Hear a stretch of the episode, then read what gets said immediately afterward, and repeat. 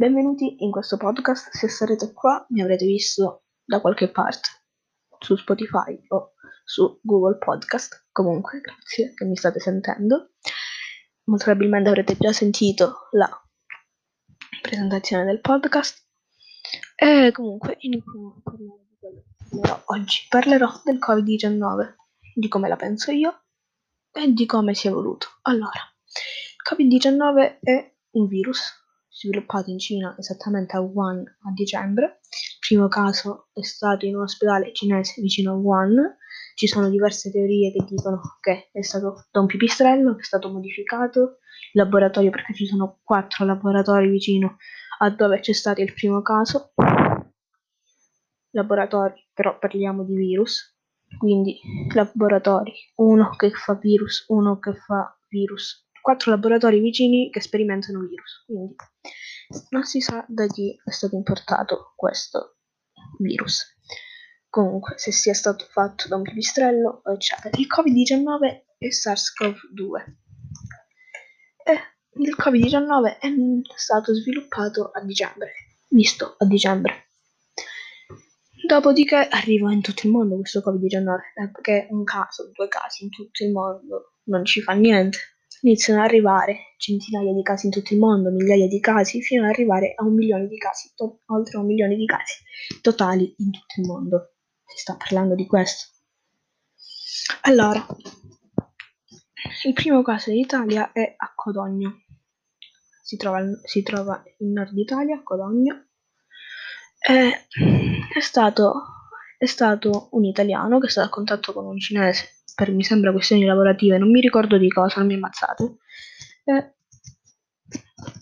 e l'ha trasmesso per tutti i suoi familiari, eccetera. Dovete capire che il Covid-19 entra dentro le cellule, quindi immaginatevi la cellula, più o meno sapete tutti com'è fatta. Questo virus, che ormai sapete tutti la forma, entra dentro la tua cellula, ti inietta il virus e poi se ne esce tranquillamente.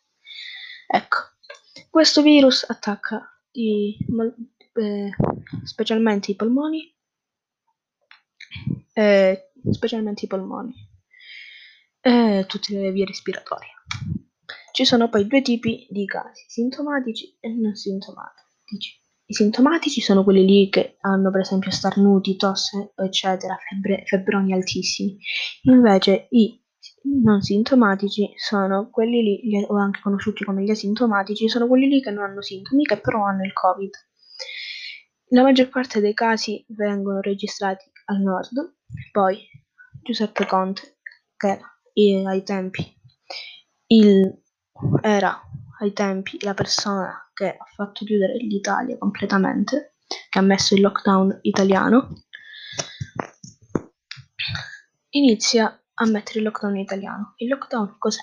Lockdown è quella cosa che non puoi più uscire di casa, che quindi ti blocca dentro casa e che ti puoi solo spostare per cose urgenti, quindi visite mediche, cose di le urgenze di lavoro e, e i primi benesseri, quindi medicine e mangiare. Allora, come funziona? Il Covid-19 inizia a espandersi per tutta Italia, specialmente al nord. Antonio Conte chiude l'Italia da marzo fino a giugno, all'inizio erano per due settimane, poi piano piano i casi aumentavano, ha chiuso completamente tutta l'Italia fino a giugno, fino a che poi i casi sono scesi. Però da ora, quindi da giugno, è cambiato qualcosa?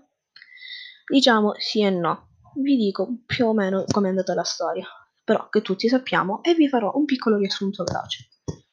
Allora, il Covid-19 inizia a diffondersi eh, in Italia a marzo. A marzo eh, Giuseppe Conte chiude tutto, come vi ho detto prima. Eh, Giuseppe Conte chiude tutto, ok. Inizia la didattica a distanza per gli alunni. la ministra della scuola ai tempi era Lucia Azzolina, che ha comandato la didattica a distanza per gli alunni. La didattica a distanza per gli adulti significa collegarsi a casa con un proprio dispositivo che si possa collegare a internet tramite la scuola. Quindi professori e alunni si collegano da casa loro, da casa loro in una determinata stanza in una determinata meet in un determinato meeting e fanno lezione normalmente. Però è molto brutto, se si può dire. E poi, come fanno i lavoratori? Comunque devono mantenere una famiglia e tutto. Quindi che succede? Si fa smart working per i lavoratori di ufficio.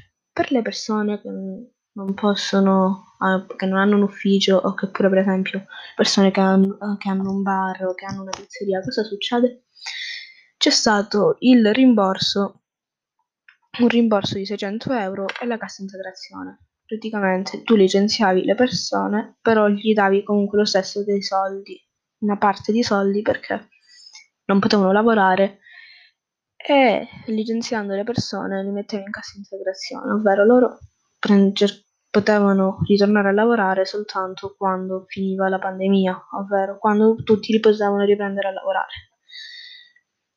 Ok, ti hanno questi 600 euro, l'ASP, l'ASL, scusate, ti hanno questi 600 euro che tu puoi pagare in parte le persone, ma con 600 euro che gli dai.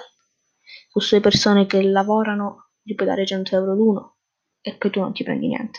Vabbè, comunque questo qui è un altro discorso, non voglio entrare in merito al lavoro dell'ASL. Comunque, mm, non voglio entrare in merito al discorso dell'ASL. Comunque, allora, dopo la didattica a distanza che dura fino, come normalmente a scuola, fino a giugno, a giugno iniziano a diminuire i casi. Quindi non c'è più l'obbligo della mascherina, la gente può uscire normalmente senza mascherina, però senza fare assembramenti, ovvero il termine assembramento vuol dire raggruppamento di, di persone con intenzioni ostili o sospette o sconosciute. Allora, questo qui è la definizione di Wikipedia, però come in questa situazione Covid-19 vuol dire raggruppamento di persone che non sai se hanno Covid o meno, quindi ok, fin qua ci siamo. Eh,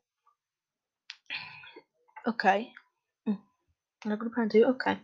Dopo mm, inizi, dopo iniziano le diverse varianti. Da qualche mese si iniziano poi a sviluppare i vaccini e tutto. I vaccini iniziano a funzionare, alcuni no, alcuni sì. Per esempio, lo Sputnik è russo, inizia a funzionare. AstraZeneca è italiano, funziona e non funziona.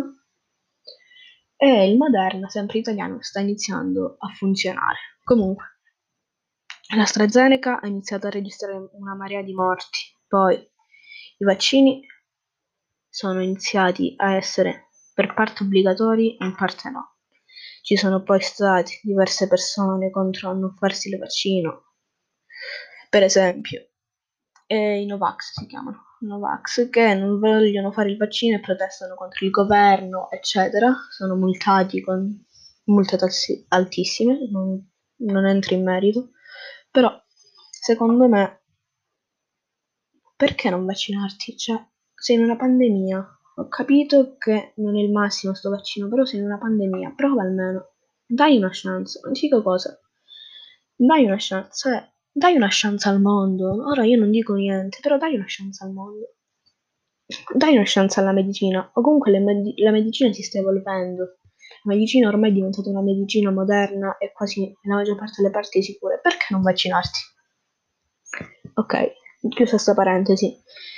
Eh, Mm, ok, questa parentesi. E volevo ora parlare di una cosa molto seria. Voi come pensate di questa cosa? Tanto non vi potrò sentire lo stesso perché questo qui una registrazione, però secondo me è una cosa molto seria. Le diverse varianti e tutto. È una cosa molto seria e dobbiamo stare molto attenti e indossare specialmente la mascherina. Quindi statemi bene, ci vedremo al prossimo podcast e quello lì per oggi è finito qua. Ciao!